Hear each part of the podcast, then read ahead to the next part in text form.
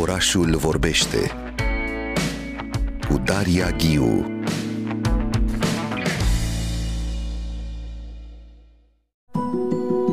Invitatul meu în studio este Laurențiu Gheorghe. Bună dimineața! Bună dimineața! Lector doctor la Facultatea de Filozofie din București și absolvent al mai multor facultăți, teologie, filozofie și drept. Și vorbim în această dimineață despre semnificația sărbătorilor pascale în această cheie teologică, evident, pentru că nu putem să, să ne despărțim de ea, dar și cultural-urbană, contemporană, să spunem așa. Și chiar mă gândeam că ne plângem mereu că sărbătorile s-au îndepărtat uh, mult prea mult de miezul lor, de ceea ce le-a generat. Uh, Nu mai credem cu ușurință, în general, nu, nu mai credem ușor, pentru că suntem înconjurați de atât de multă dezinformare. Respectăm automat câteva tradiții uh, de Paști, de, de Crăciun, tradiții adaptate în multe cazuri. Au apărut de asemenea noile obiceiuri contemporane, născute, să zicem așa, în trena capitalistă, care parcă ne îndepărtează și mai mult de origini. Te-aș întreba, cu această introducere, cum trăiește um, aceste zile, Joia Mare, Vinerea Mare, Învierea, un credincios, un teolog și cum îi învață pe ceilalți să se bucure cu adevărat de sărbătoare? Adică cum dai mesajul acesta mai departe? Pentru că ăsta e rolul unui credincios, că nu ține doar pentru el, ci împărtășește. Dragă Laurențiu Gheorghe. Uh, mulțumesc mult, uh, mulțumesc mult, Daria, pentru întrebare. Uh, da, e o situație un pic mai uh, diferită în vremurile noastre de cum era mai de mult. Uh, sigur, nu a fost un, o trecere bruscă, uh, să zicem, pur și simplu a dispărut sărbătoarea. Sărbătorile au existat, chiar și în comunism au existat. Uh, și oamenii s-au raportat întotdeauna la ele pentru că în orice societate, indiferent de cum e organizată societatea aia sau ce crede, sărbătorile sunt un punct focal și sunt absolut necesare pentru existența coeziunii sociale și a identității comunității respective. Deci, sărbătorile creștine joacă un rol pivotal în societate, chiar dacă semnificația lor nu mai este pătrunsă cum era uh, atunci când oamenii trăiau tradiția ca fiind propria lor existență. Dar uh, cu toate acestea, ele încă reușesc să adune oamenii și mai mult decât atât, cel puțin în această perioadă, pentru că vorbim despre cea mai importantă sărbătoare a lumii creștine, învierea lui Hristos, um, este o sărbătoare care este precedată de o perioadă de pregătire uh, un post de 40 de zile pe care îl știe toată lumea, postul care chiar dacă este ținut ca dietă de detoxificare, totuși vedem chiar și în templele consumismului, nu, maga supermarketuri, că uh, odată cu apariția postului sunt invadate de uh, produse vegetale uh, care sunt compatibile cu uh, această perioadă.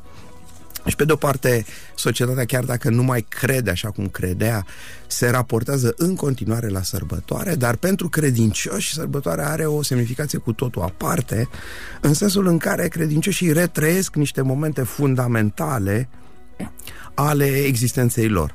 Și poate cel mai important moment din această săptămână, săptămâna zisă și săptămâna patimilor, sunt slujbele uh, de seară, deniile, uh, care sunt niște slujbe foarte spectaculoase într-un anumit sens, care strâng uh, mulți credincioși, sunt mulți care vin, mai ales în Vinerea Mare, când este Denia Prohodului, uh, care are și o procesiune a, în jurul bisericii și putem să vedem uh, oamenii care înconjoară biserica cu lumânări uh, aprinse, uh, care, bineînțeles, trec pe sub masă, un punct absolut esențial pentru, și pentru cei care sunt mai puțin credincioși, care vin special să treacă pe sub masă. Întotdeauna e un, e un ritual. Mi-am amintesc din copilărie. Era o mare bucurie. De este o mare bucurie. Este o trecu- da, e, simbolizează trecerea prin mormânt și învierea.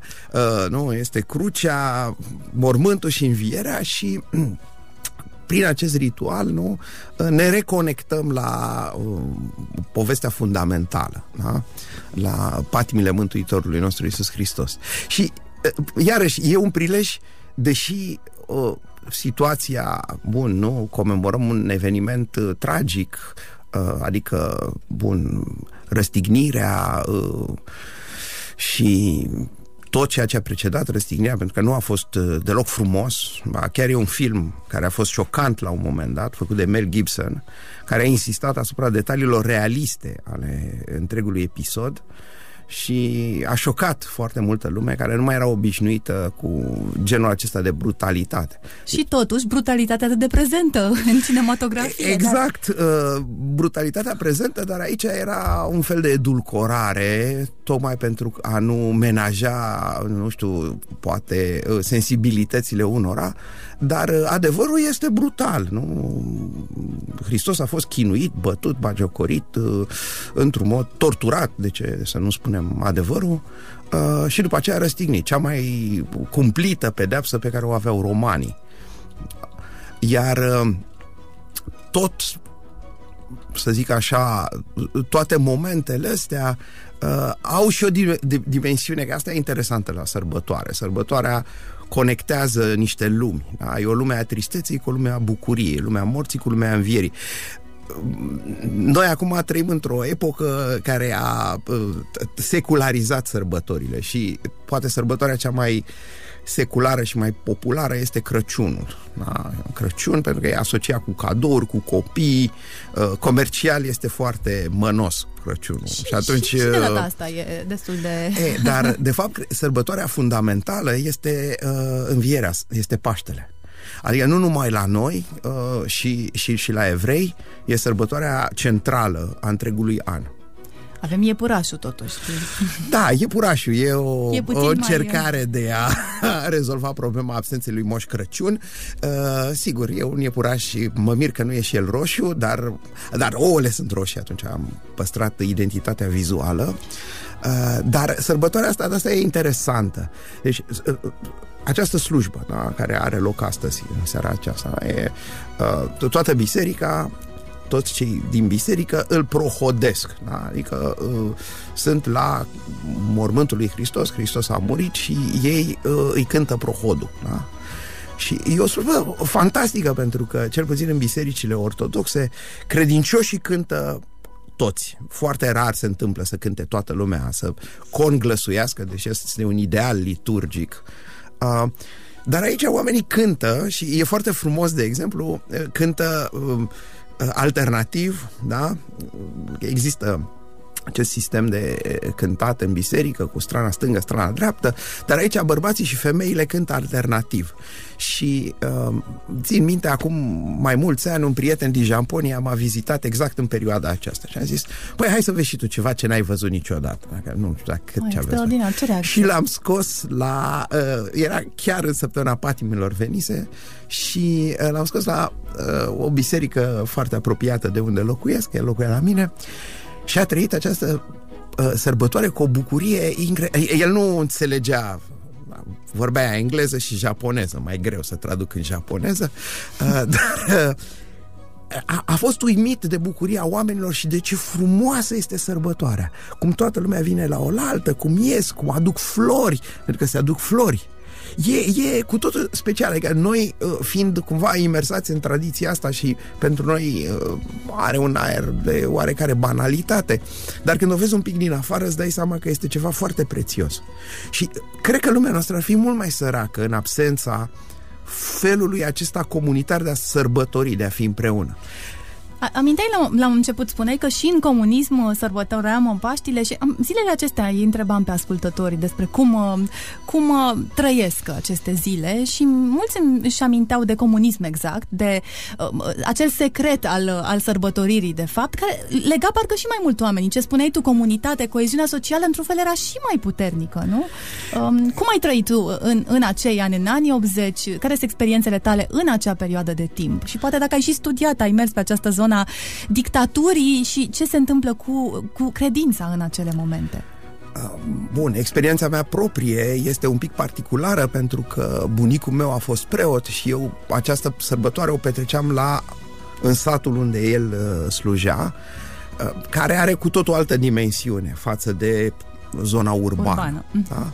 Deci era o comunitate de oameni mi se părea mie foarte credincioși pentru că veneau toți la biserică, să zice, în sărbătorile mari, nu? Și atunci era într-adevăr o, o, o lume așa magică, mistică pentru mine, nu cu lumânări, cu tot felul de lucruri din acestea. Oamenii acolo nu prea se aferau, adică vedea inclusiv milițianul nu știu cum să vă spun, dar uh, satul e sat, orașul e oraș. La oraș era un pic mai complicat uh, și cu lumina, să vii la slujba de viere seara, dar într-adevăr oamenii aveau senzația care se specifică începutului creștinismului de catacombă de, cum spune uh, Mântuitorul, nu te teme turmă mică, Domnul este cu tine. Deci ei aveau senzația prezenței lui Hristos, tocmai pentru că nu eram uh, să zicem așa, nu, nu era uh, religia oficială, între ghilimele, aveau senzația acută a prezenței lui Hristos. Cumva le dădeau un sens și o identitate mai pregnantă Uh, decât o avem acum când avem atâtea alternative. Adică majoritatea nu, prietenilor noștri folosesc această perioadă pentru a scăpa din București, a se duce în diverse locuri și acum cred că e primul weekend uh, mai cald la mare, deci o să fie o combinație între 1 mai cu un întâi mai extins cu Paște, care durează vreo două săptămâni. Orașul e pustiu, trebuie să spunem. Da, orașul ne-a, ne-a, ne surprins uh, pe, pe amândoi, că am discutat asta înainte de emisiune. Uh, da, orașul e pustiu și asta spune ceva, dar e bine.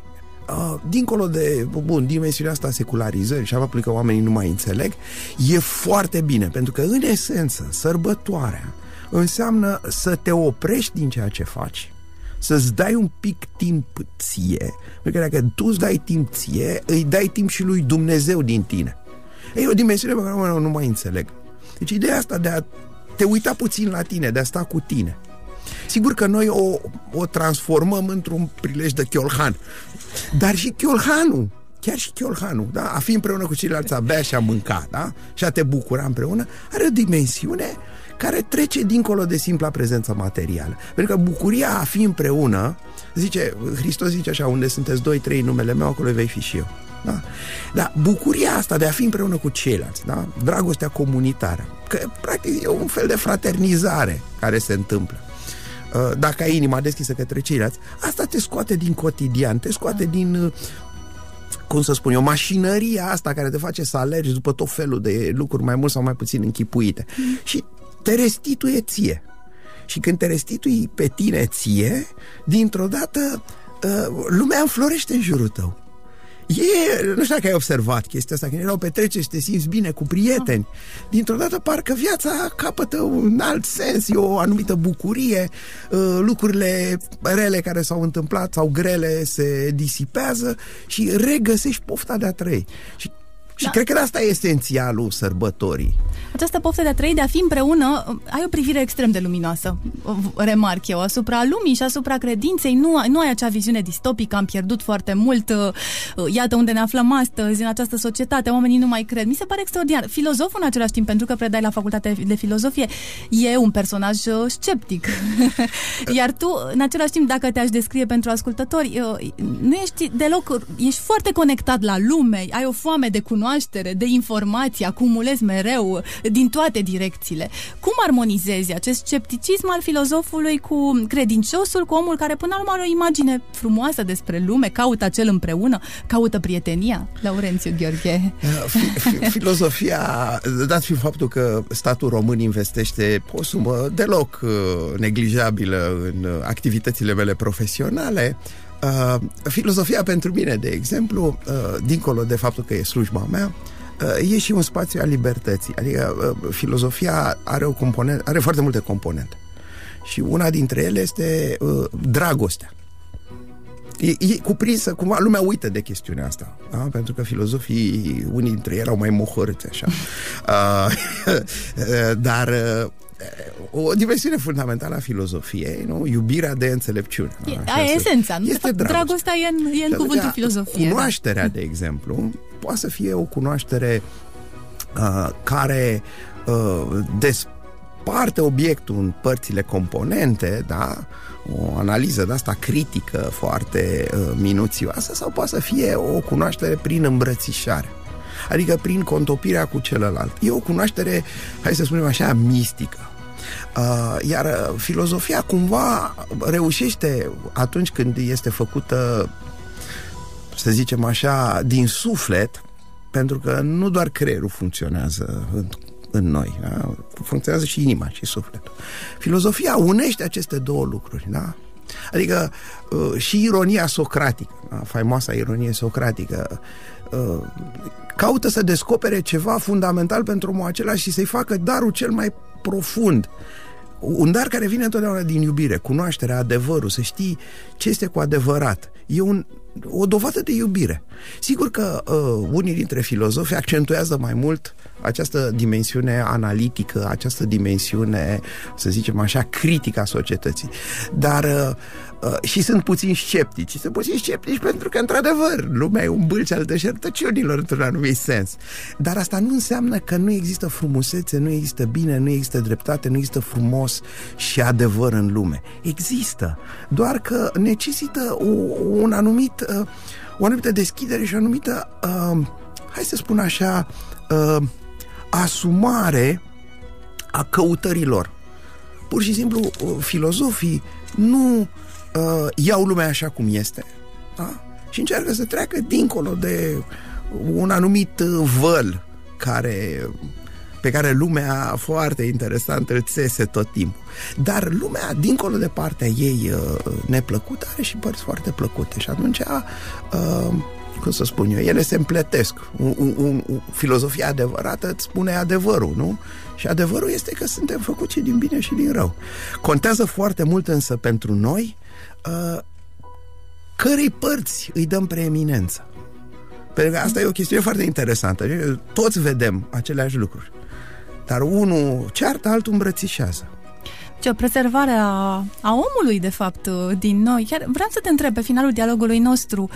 Bine, e o discuție amplă despre pericolele societății contemporane, pentru că spuneam că citești uh, enorm, ia toată această discuție complexă despre suntem înlocuiți de tehnologie, e acest pericol, se studiază atât de mult, se scrie atât de mult în această perioadă, nu despre inteligența artificială, despre ChatGPT, unde, uite, ajungem de la credința la actualitatea. ChatGPT-ul tocmai ne-a eliberat. Deci, în loc să privim faptul că în sfârșit am fost eliberați de sarcina de a scrie e mail plicticoase, articole pe care nu le citește nimeni, eseuri pe care le scriem doar ca să luăm o notă să trecem clasa, acum am fost complet eliberați. Da? Uh, tehnologia această ancila filosofie uh, da, Uh, ne-a eliberat, uh, suntem liberi acum, nu mai trebuie să ne chinuim să facem toate aceste texte plicticoase. Uh, o, o face tehnologia pentru noi cu același sunt foarte încântat de faptul că rezultatul este minunat, e la fel de bine cu aceleași prostii pe care le spunem noi, le spune și teologia. Este foarte, nu trebuie să ne simțim deloc uh, amenințați, tehnologia este la fel de inteligentă ca și noi, să stăm liniștiți. Atunci, ce facem cu acest timp pe care l-am câștigat? E, ce facem cu acest timp? Ce facem cu acest timp este foarte interesant. Eu cred că cea mai bună uh, utilizare a acestui timp este să fim împreună cu cei pe care îi iubim.